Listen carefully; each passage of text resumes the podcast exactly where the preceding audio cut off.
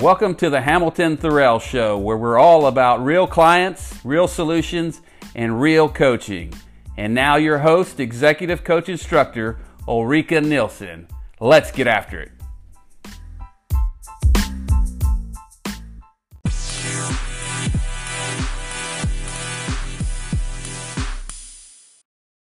Hej allesammans! Hur är det? Jag är så glad att du är med mig idag. Jag har ett jättebra ämne som jag vill prata om idag. Vi ska prata om offermentalitet och hur det är annorlunda från upplevelsen av sårbarhet.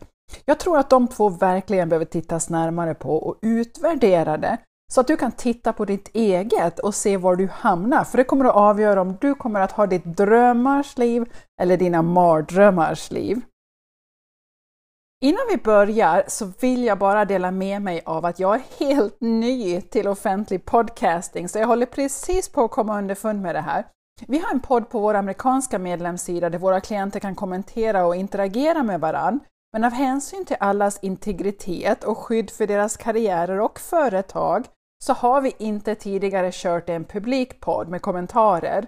Och vi har beslutat för att testa det, så om du vill kommentera fråga och så vidare så kan du göra det på vår nystartade Facebook-sida och jag har inte varit på Facebook sedan 2011 tror jag, så jag har inte varit där på väldigt, väldigt lång tid. Men det är jätteroligt om du vill kommentera där eller ställa frågor och så vidare. Det blir kul att testa det där, så om du vill träna med mig så vore det häftigt.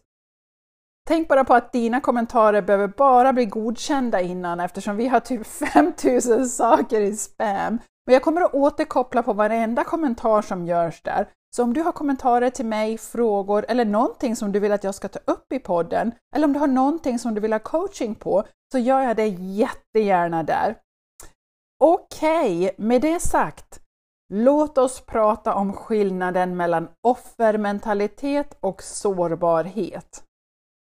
Offermentaliteten det är någonting som många av oss har och som vi inte ens inser att vi har. Det är så många av mina klienter som aldrig skulle komma och säga Hej, jag är ett offer. De flesta av oss väljer ju inte det medvetet. Jag vet att jag själv hade en offermentalitet för en himla herrans många år sedan och självklart så insåg jag det inte själv. Jag tyckte att jag var en väldigt stark, kapabel kvinna, så hur kan jag överhuvudtaget ha den här offermentaliteten? Men det hade jag så totalt. För många så kommer det och går dessutom på ett litet finurligt sätt som gör att du knappt märker det om du inte är väldigt, väldigt uppmärksam eller om du kanske har någon närstående som påpekar det för dig. Jag ska beskriva vad offermentalitet är så att du kan se om du kanske har det i ditt eget liv. Nu, var försiktig, för det är ibland ganska klurigt eftersom det är förståeligt. Särskilt om du har blivit skadad på något vis i ditt förflutna så kanske du verkligen identifierar med att vara ett offer och du kanske inte ens inser det, precis som jag nämnde det innan. En av sakerna som det är viktigt, riktigt viktigt att komma ihåg, att när du identifierar dig som ett offer så förlorar du all din makt, din kraft och det påverkar verkligen sättet som du lever ditt liv på. Det huvudsakliga sättet som jag ser offermentaliteten visa sig hos mina klienter är skuldbeläggande av andra. Det är hans fel, det är hennes fel, det är deras fel. Och det här är så otroligt vanligt. De ser det inte som att de skyller ifrån sig, de ser det som en förklaring till varför det är någon annans fel att de är olyckliga.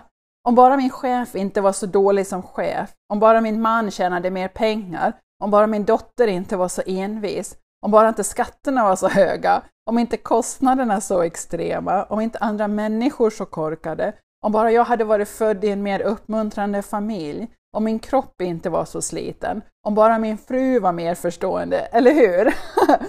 Att titta på andra människor och omständigheter och ge dem all makt över hur du mår är offermentalitet. Det är att fullständigt abdikera ditt eget ansvar för hur du känner för några viktiga bovar i ditt liv. Tänk på det en stund. Finns det någon eller någonting i ditt liv som du anser är orsak till hur du mår eller anledningen till att någonting inte är som du tycker det ska vara? Finns det någon i ditt liv som du tycker orsakar dig en hel del problem? Vill du ha en liten hint? Om du, när jag ställde den frågan, om du kände dig i försvarsinställning, du kände dig typ att wow, hon har inte en aning om mitt liv, min situation är faktiskt annorlunda. Om du kände det som att du behövde puffa upp dig och förklara för mig, eller för dig själv snarare, då är det kanske så att du har en offermentalitet. Om du är riktigt ärlig mot dig själv. Jag älskar verkligen sättet som Byron Katie säger det på. Försvar är den första handlingen av krig. Om du känner att du måste försvara dig gentemot andra människor, då är du troligtvis i offermentalitet. Du måste försvara dig själv, eller hur? Skuldbeläggande är egentligen det mest karaktäristiska. Det andra som är karaktäristiskt är att du kommer se hos dig själv eller hos de klienter som du coachar, om du är coach, att det finns en benägenhet till att vilja gömma sig. Och vad jag menar med det är att vi vill inte gå ut där sårbara om vi är i en offermentalitet. Och det är logiskt, eller hur? Om vi känner oss som offer så vill vi såklart inte göra någonting där vi är sårbara och riskerar att bli, som vi upplever det, attackerade. Och förresten, jag vill vara jättetydlig med att säga att offermentalitet inte är ett tecken på svaghet. Det är ett tankemönster, en tro på någonting som vi har etablerat i vår hjärna som påverkar vårt liv. Men det innebär inte att vi inte är intelligenta, kapabla, fantastiska människor. Och det betyder absolut inte att vi inte är starka. Det innebär bara helt enkelt att vi har den här mentaliteten, det här snurrande bandet i vår hjärna. Och det är väldigt, väldigt likt mina viktfokuserade klienter, den här dietmentaliteten. Det är ett sätt att tänka på mat och diet och äta som genomgriper hela livet. Och det är detsamma med offermentalitet. Om du har en offermentalitet så kommer du komma på dig själv ofta med att klaga en hel del och du är säkert också ganska negativ. Jag vet att för mig själv, när jag var i den här mentala snurren av offermentalitet, och förresten, jag har tidpunkter när jag faller tillbaka till det. Jag klagar åh stackars mig, skyller på andra människor. Det är en ren vanemässig tankeprocess som spinner i en form av självömkan och tycka synd om sig själv. Och kanske värst av allt, känna sig maktlös, ett offer för omständigheter. Och det är intressant, du kan märka det när någon är i en offermentalitet. De är alltid offer i berättelsen. Fundera på det ett tag. Och med det menar jag inte nödvändigtvis att de, åh, de hoppar på mig, utan det här med att de gjorde någonting mot mig. Det är ett sätt hur offer faktiskt tolkar de flesta relationerna med de människor som de har i sitt liv. Som exempel, om någon inte bjuder in dig till en fest så kan du känna det som att åh, hon gjorde det mot mig, hon uteslöt mig med flit. Men det som egentligen hände var att de helt enkelt inte bjöd dig till festen, men du spinner det som om att de hade gjort det, han eller hon gjorde det mot dig. De gjorde det mot dig. Du är ett offer av deras inbjudningslista. Och det här är riktigt, riktigt onoterbart. Du kanske till och med säger till din kompis, vet du, det är så himla taskigt, eller det är så himla respektlöst, eller gud vad oförskämt. Varför gjorde hon så mot mig? Vilka skäl som nu än fanns till att du inte blev bjuden kanske inte har någonting med dig att göra överhuvudtaget. Men när du är i den där offermentaliteten så kan du inte hjälpa annat än att få det att handla om dig. Du blir, någon gör någonting mot dig, du blir gjord någonting mot dig. De flesta människor har den här offermentaliteten från många, många år tillbaka och vanligtvis så har de faktiskt haft en händelse i sitt förflutna där de var ett offer, kanske som barn. Och sen har de i princip adopterat den här mentaliteten trots att händelsen är över sedan länge, länge sedan. Och en del av offermentaliteten har sina rötter i det gångna och det gör att det kan finnas skäl till att titta tillbaka för att hitta vad det är som ger en förklaring till att du känner på det här sättet. Ofta finns det dessutom en bov inblandad, någon som du upplevde eller faktiskt rent av reellt gjorde dig illa på något vis och som du på något vis undermedvetet fortfarande har som en bov, även om den här boven kommer i andra former numera. Och om du tittar på det så kan du se ett mönster. När man är i offermentalitet så letar man efter någon att skylla på. Det kan till och med vara ett företag, ett folkslag, en annan kultur. Och så fort du hittar någon att skylla på så sätter du dem, och det här gör du omedvetet, eller hur? Så sätter du dem i en position av bov och dig själv i positionen av ett offer. Och tänk på också hur det ser ut i vårt samhälle. Fundera på var är offren och var är bovarna? Och vet du, även om du kunde få en massa människor att hålla med dig om att det är sant, bovar, bovarna är bovar och du är offer, och även om det finns godtagbara skäl till att göra det som du gör, så är du ändå ett offer. Och problemet med att vara ett offer, att du nu har gett all din makt till den så kallade boven.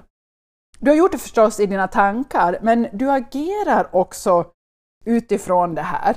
Du skapar känslor för dig själv och som drabbar dig själv. Du skapar känslor av maktlöshet, hjälplöshet, ilska och rädsla inom dig själv. Och ibland så vet inte ens personen eller personerna som du har identifierat som bovar om att det är det som du gör. Och trots det så har du skapat en relation där de nu är i fullständig kontroll över hur du känner. Tänk på det lite grann. Du kanske säger, jag blir så förbannad att de gör så mot mig eller mot oss. Det är så sårande att han gjorde så mot mig. Och ofta är det ju dessutom så att den personen som vi har kvalificerat till vår egen bov definitivt inte är en person som vi skulle ha delegerat kontroll över vårt känsloliv till, eller hur? Och trots det så är det exakt det vi gör när vi medvetet väljer att vara offer i sådana situationer. Det är exakt det vi gör. Du delegerar ansvaret över ditt känsloliv till den person eller de personerna som du har utsett till bov. Jag ska ge dig ett exempel. Låt oss säga att jag går på en familjemiddag och på familjemiddagen så säger en av mina familjemedlemmar någonting till mig som är ganska nedlåtande och som till exempel alla tror att du är mycket äldre än vad du är, vilket ju faktiskt är någonting som skulle kunna hända på en släktträff eller en familjemiddag, eller hur? Låt oss säga att någon säger det till mig. Jag skulle kunna gå direkt in i det här stället av att känna mig sårad och börja projektera ilska, hat, frustration eller andra negativa känslor mot den här familjemedlemmen. Sen skulle jag kunna gå och klaga hos min man över hur otrevlig alla är och speciellt den här personen och hur elak hon är eller avundsjuk eller vad det nu än är som jag kategoriserar henne inom. Och så kan jag tycka lite synd om mig själv och så klandra någon annan. Det är offermentalitet. Vad jag istället skulle kunna göra, jag skulle kunna vara på exakt samma familjemiddag, ha samma person säga samma sak till mig eller någonting annat som är viktigt för mig och så skulle jag kunna vidkänna det som sägs med ett ja, det är din åsikt och din åsikt kanske är sann och det kanske finns en massa människor som skulle hålla med dig. Men vet du vad, det har ingenting med mig att göra och jag kommer inte att ta det med mig. Och sen kan du i exakt det ögonblicket bestämma dig själv för hur du vill känna om den kommentaren och om den individen.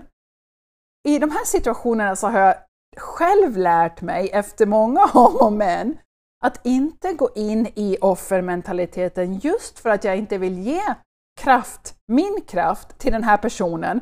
Och faktum är att jag har upptäckt att jag inte ens vill bli upprörd i de situationerna. Ibland så kan jag svara med att det var en onödig kommentar, kan vi gå vidare i vår dialog? Eller så säger jag, det är en intressant åsikt som du har delat där, beroende på situationen och hur dialogen har utvecklats. Det här kan förstås vara lite svårare på nätet, för på nätet så är ju människor ofta gömda bakom skärmen och i one-on-one möten så kommer ju sådana kommentarer många gånger fram när det är alkohol inblandat. Men det svarsättet, metodiken om du vill kalla det det, det förändrar faktiskt min erfarenhet av världen och det ändrar hur ofta jag känner mig själv som ett offer. Det viktiga är att du tar ansvar. Okej, okay, är det här sanningen? Jag försöker att alltid ta ansvar för hur jag känner i mitt liv, för hur jag känner i varje ögonblick, eftersom jag kan erkänna och vidkänner att det är mitt ansvar att avgöra hur jag känner, eftersom alla mina känslor är orsakade av mitt tänkande. Nu är det så att när jag introducerar det här tänkandet för mina studenter eller mina klienter så kommer de ofta tillbaka med att ja, men innebär inte det egentligen att du är en dörrmatta? Jag menar om någon kan säga vad de vill till dig och du inte blir upprörd eller du inte säger någonting tillbaka, är du inte bara en dörrmatta? Och vet du vad? Faktiskt så tror jag att det motsatta är sanningen. Jag tror att när någon säger någonting och du låter det göra dig upprörd eller förstöra för dig till och med, så har du gett all makt och kraft till den individen, till den personen. Och det är mer av att vara en dörrmatta än när du tillåter andra personer att vara de de är och säga det de säger, särskilt om det är till dig. Det innebär inte att du inte säger någonting tillbaka. Det innebär att du bara egentligen att du inte säger någonting utifrån ilska eller utifrån andra negativa känslor som du har skapat baserat på det som de har sagt. Jag menar, ni vet den här, typ om någon säger någonting till dig som är nedlåtande och du bara avfärdar dem och känner det som att ja, ja, jag hör vad du säger, det är en intressant ståndpunkt. Eller vet du, du sa faktiskt det där högt, det där kom rakt ut. Så förändrar ju det egentligen hela upplevelsen mot om jag fegar ner och accepterar det de säger och agerar som att oh, gör inte så mot mig, det är så otrevligt och sen kryper jag ihop i en känslomässig boll eller vad det nu än är. Och genom det på något vis agerar som ett känslomässigt barn och tycker synd om mig själv istället för att veta att den där personens åsikter, att vad den där personen säger har allt att göra med honom eller henne och ingenting att göra med mig. Förstår du hur jag menar?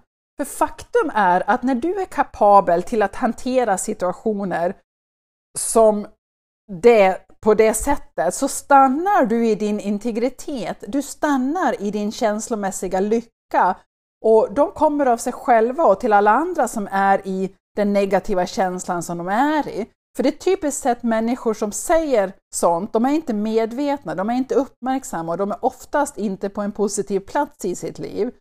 De flesta som är i en positiv plats i sitt liv säger vänliga saker, eller hur? Så du kan ändra gå till den nivån och acceptera deras kommentar eller acceptera det som de gör som ett offer. Eller så kan du hantera det som en individ som inte är ett offer. Valet är ditt förstås, men det är två helt olika upplevelser som du skapar för dig själv. Hänger du med? Jag vill säga en sak till om det här. Det här innebär inte att du i det ögonblicket när de har sagt vad de nu har sagt, att du, om du har en negativ känsla som till exempel förödmjukelse eller skam eller vad det nu än är, att det innebär att du låtsas för dig själv att du inte upplever den känslan. Det här är nyckeln. Anledningen till att du upplever den negativa känslan är för en tanke som du tänker och inte för det som de sa. Jag kan inte vara tydlig nog med hur viktig den här skillnaden är. För om jag är anledningen till att jag känner till exempel skam i det ögonblicket så har jag fortfarande all min makt. Om jag ger kredit för skamkänslan till den andra personen som ett offer så har jag gett över den makten till dem och befinner mig därmed också i offermentaliteten. Förstår du? Låt mig ge dig ett exempel. Det här är det exempel som jag använder hela tiden med mina studenter. Om någon säger till dig, till exempel att jag avskyr ditt blåa hår, och vi antar att du inte har blått hår, en del har det, men låt oss säga att du inte har det, okej? Okay?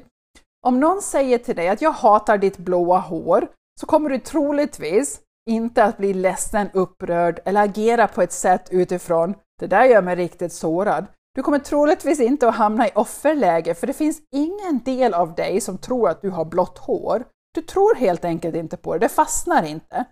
När någon säger en sak till dig däremot och du tror på det, medvetet eller omedvetet, så är det då som det verkligen fastnar.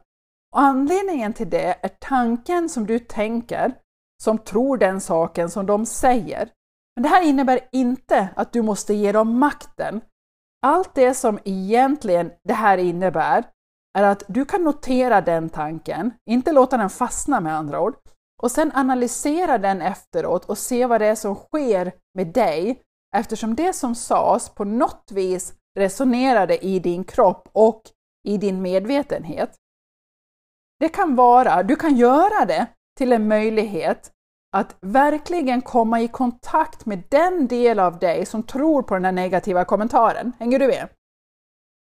Jag har en sak till som jag tycker är riktigt kraftfullt och det här hände nyligen till mig själv och det är ett konkret exempel på hur du kan arbeta med alla de här sorternas mentaliteter.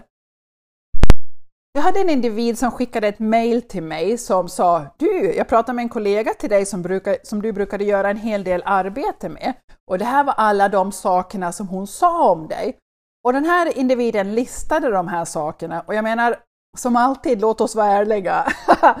en del av det var väldigt oförskämt och överraskande nedlåtande för att komma från en professionell kollega. Okej, okay så direkt när jag läste den här listan om vad den här andra personen hade sagt så kände jag hur jag instinktivt blev sårad, fick en klump i magen och kom mer och mer i försvarsställning och det är alltid en bra ledtråd. När du känner att du börjar gå i försvar så måste du påminna dig själv om att åh, nu går jag rakt in i offermentaliteten, stackars mig. Hur kunde han eller hon säga sådana saker om mig? Oj, oj, jag kan inte fatta hur någon kan vara så taskig och oförskämd och så vidare och så vidare och så vidare. Och det var exakt vad som hände i mina tankar de där första tre sekunderna, bara sådär boom, spontant, direkt. Men när du känner den där försvarsställningen, när du känner dig redo för en fight, egentligen att blodet börjar pumpa snabbare, det är då som du kan ta ett djupt andetag och säga wow, jag ska inte gå in i offermentaliteten, jag ska inte vända den här personen som sa det här eller gjorde si eller så in till en bov. Vad jag ska göra istället är att bara ta ett djupt andetag och analysera varför det resonerar i mig själv. Och det var just det som jag gjorde. När jag analyserade listan så kunde jag hitta en viss sanning i det som sades. Jag kunde se hur någon skulle kunna säga de sakerna, speciellt under den tidsperioden, och det kunde vara sant. Och förresten, det är faktiskt oftast fallet för de flesta sakerna. Om någon säger till dig att du är elak så kan du säkert hitta en anledning till varför de upplever det på just det sättet. Om någon säger att du är självisk så kan du säkert hitta varför i någon form som du skulle kunna uppleva som självisk, eller hur? Och det här är faktiskt en process som jag lärde mig igen av Byron Katie, där du är villig att bara acceptera att du inte är perfekt. Och genom att göra det så behåller du din makt, din egen kraft. Du behåller din förmåga till att inte vara ett offer. För ingenting kan egentligen användas emot dig om du vidkänner det, om allting är sant. Och det är exakt vad jag gjorde. Jag mejlade tillbaka och svarade att det är sant. Och det blev slut på diskussionen. Det här var ju förstås en invit till ett halvoffentligt bråk och jag gick omedelbart in i försvarsställning och sen släppte jag det och då påverkade det mig inte överhuvudtaget och det är magiskt. När du upptäcker att du blir defensiv, om du kan hitta ett sätt att släppa det på, den där känslan för bråk, och en del av det som de säger kan vara sanna, en del av det kanske inte är det. Men du behöver inte försvara dig inför någon annan. Släpp det där behovet av att försvara dig med vetskapen om att det finns inte någonting som behöver försvaras. Det är en game changer och det är exakt vad sårbarhet är. Och nu ska jag prata om sårbarhet för det är väldigt annorlunda från offermentalitet. Och förstås, du kan inte prata om sårbarhet utan att prata om Texas-professorn Brené Brown. Brené Brown skrev en bok som heter Daring Greatly och vi läste den för ett antal år sedan i min mastercoachklass och den är otrolig. Verkligen otroligt bra. Det är en vackert skriven bok och den är skriven av någon som har forskat inom både skam och sårbarhet exklusivt. Brené Brown har verkligen ett sätt att lära ut på som hjälper till att identifiera vad sårbarhet är. En massa människor tror att när de tänker på sårbarhet att det handlar om svaghet och de tror att om någon är sårbar på krigsfältet så att säga så tänker de att oh herregud, de kommer inte kunna försvara sig själva, de har inget vapen, inget försvar. Och det är inte vad det är. I dagens tid så är sårbarhet faktiskt en av dina bästa förmågor. Det är motsatsen till offermentalitet, vilket skapar försvarsinställning och inlärd hjälplöshet. Sårbarhet handlar om att visa upp sig själv i all sin härlighet, bra och dåligt, att ge allt och vara villig att uppleva vilken känsla som nu än kommer upp för dig. Anledningen till att boken kallas Daring Greatly är för att sårbarhet kräver mod. Och vad jag menar med det är att om du ska vara villig att låta vilken känsla som helst komma upp, vilken känsla som du nu än skapar med dina tankar, så kommer du att behöva vara modig. Du kommer att behöva gå in i den erfarenheten med dig själv och veta att det inte finns någon känsla som kommer att ta död på dig. Det finns ingen känsla som någonsin kräver att du gömmer dig från dig själv. Och Det här är otroligt viktigt, för tänk när du är i ett förhållande med någon som du älskar otroligt mycket så kommer du givetvis att vara sårbar eftersom de kommer att säga saker och göra saker som kan trigga igång dina tankar och få dig att känna saker som kan vara svårt. Om du är i offermentaliteten så kommer du att försöka gömma dig från den upplevelsen. Du kommer att slå tillbaka allt det som sägs eller görs till dig som inte är kärleksfullt och underbart. Och du kommer att försöka kontrollera den personen så att de bara säger och gör sånt som du vill att de ska säga och göra eftersom du är rädd för att de ska vara en bov. Du vill inte att de ska vara en bov, du älskar den här personen.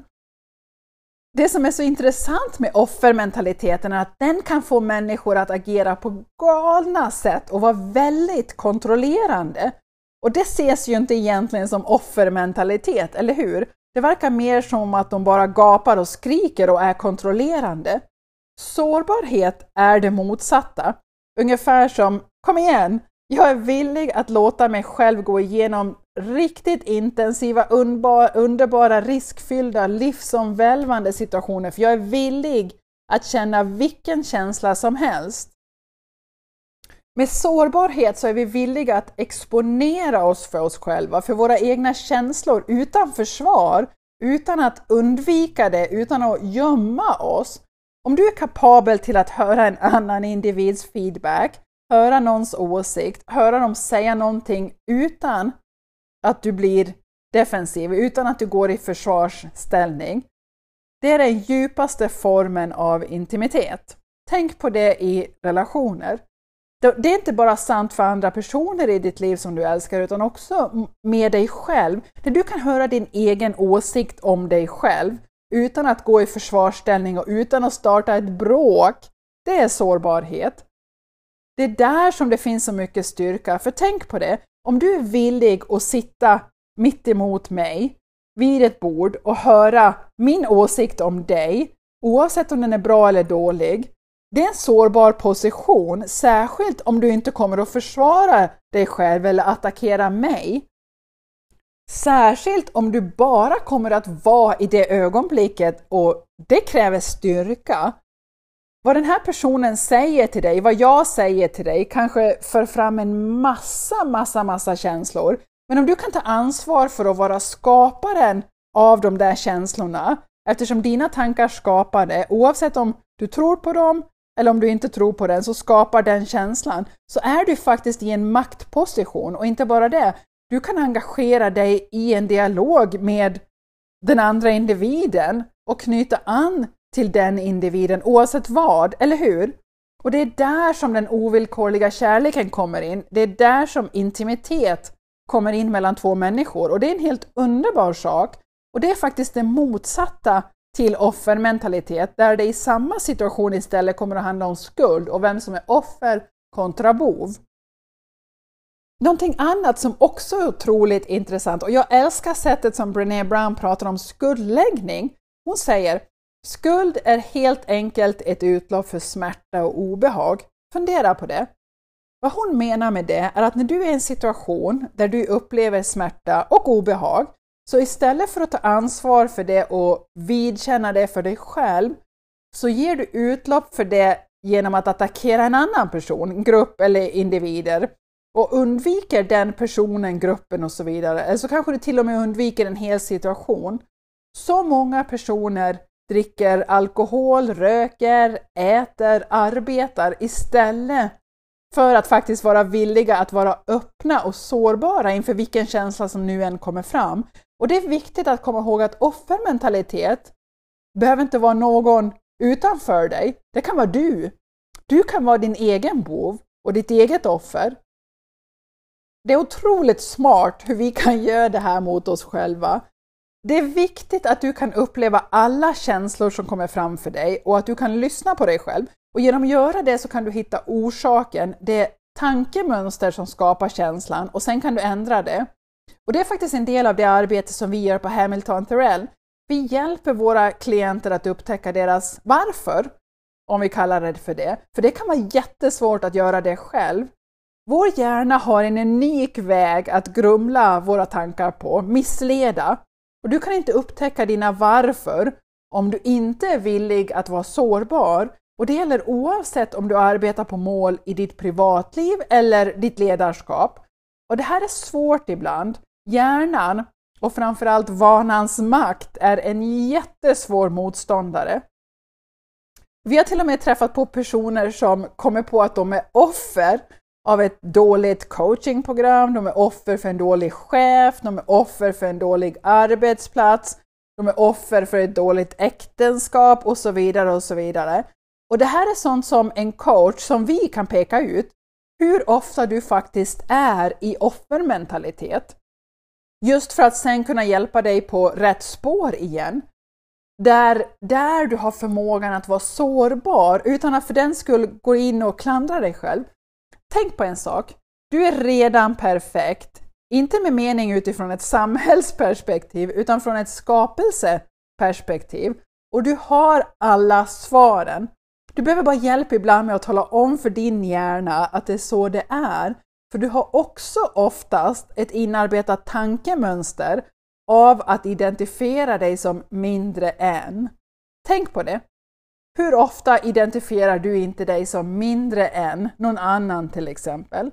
Jag säger till mina studenter hela tiden att du får inte bestämma om du är tillräcklig eller inte, för det är uppenbart redan gjort. Du är här. Du är tillräcklig. Om du kan tro på att oavsett vilken känsla som kommer upp så är det inte, definitivt inte, ett tecken på din värdighet. Dina känslor är inte kopplade till ditt värde. Negativa känslor innebär inte att någonting är fel på dig. Det innebär bara att du har en känsla. Och det är då som du kan välja att vara sårbar och det är då som all din styrka kommer fram. Kom ihåg att om du är villig att känna vilken känsla som helst så finns det egentligen ingenting som är skrämmande att göra. För den enda anledningen till att någonting är skrämmande är för att du inte vill känna rädsla. Eller hur? Vi pratade om det i en tidigare podcast. Men om du är villig att känna rädsla så är du villig att känna vilken känsla som helst efter det. Och det är ditt maktverktyg. Det är din kraft. Det är din styrka. Det är där som din sårbarhet slår ut offermentaliteten vilken dag och vilken tidpunkt som helst. Förstår du hur jag menar? Här är faktiskt en av de sakerna som jag skulle vilja att du gör och som är någonting som jag själv har gjort regelbundet. Tagit en titt på mitt liv och frågat mig själv. Var är jag ovillig att känna mina känslor? När undviker jag det? Vad är det för någonting som jag undviker att göra? Vilka drömmar är det som jag inte följer och som jag inte eftersträvar att få uppfyllda? Vilka samtal är det som jag inte är villig att ha? För jag vill inte känna den känsla som jag kommer att skapa. Och det här är ju väldigt vanligt för ledare. Eller alternativet, vem är det som jag skyller på för hur jag känner? När jag känner mig arg, vem är det jag skyller på? När jag känner mig ledsen, vems fel är det? Skyller jag på mig själv? Skyller jag på andra människor? Eller är jag sårbar och öppen och villig att känna vad det nu än är som kommer upp och vet att när den känslan kommer så kan jag känna den fullt ut och jag kan identifiera det tankemönster som orsakar den känslan. När jag kan ta hundraprocentigt ansvar för hur jag känner och jag vet att i den platsen som jag är, är jag som mest sårbar med mig själv. Är det så det är för dig? Tänk på att när du gör det så är det just i det tillfället som du kan hitta den starkaste anknytningen, den djupaste anknytningen, kontakten, inte bara med dig själv, utan med den del av dig själv som är så mycket större än det, din kapacitet. Det är det som är magin med sårbarhet.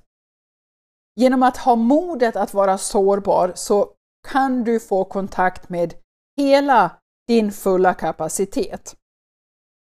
Jag vill bjuda in dig till hamiltonthorell.com på LinkedIn eller Facebook och be dig berätta när du är villig att vara sårbar och när du märker att du kanske har en offermentalitet. Det här är så otroligt, otroligt, otroligt vanligt. Fundera på det själv också. Är du i offermentalitet ibland? Har du bekanta, närstående som du kan se har en offermentalitet? Berätta det för oss andra. Jag skulle älska att höra och diskutera de här tankarna med dig. Det är ett stort problem för jättemånga personer, men det är ett livsavgörande ögonblick när vi kan få ett tag om det, när vi kan få grepp om det. Tills nästa vecka, öppna upp dig själv för sårbarhet, och jag kan verkligen rekommendera att du läser Brené Browns fantastiska bok. Hon har skrivit flera stycken som är precis lika bra. Och kolla också gärna in hennes otroliga TEDx-föreläsning som är helt fantastisk. Vi ses nästa gång. Tack så mycket för att du har varit med mig. Hej då!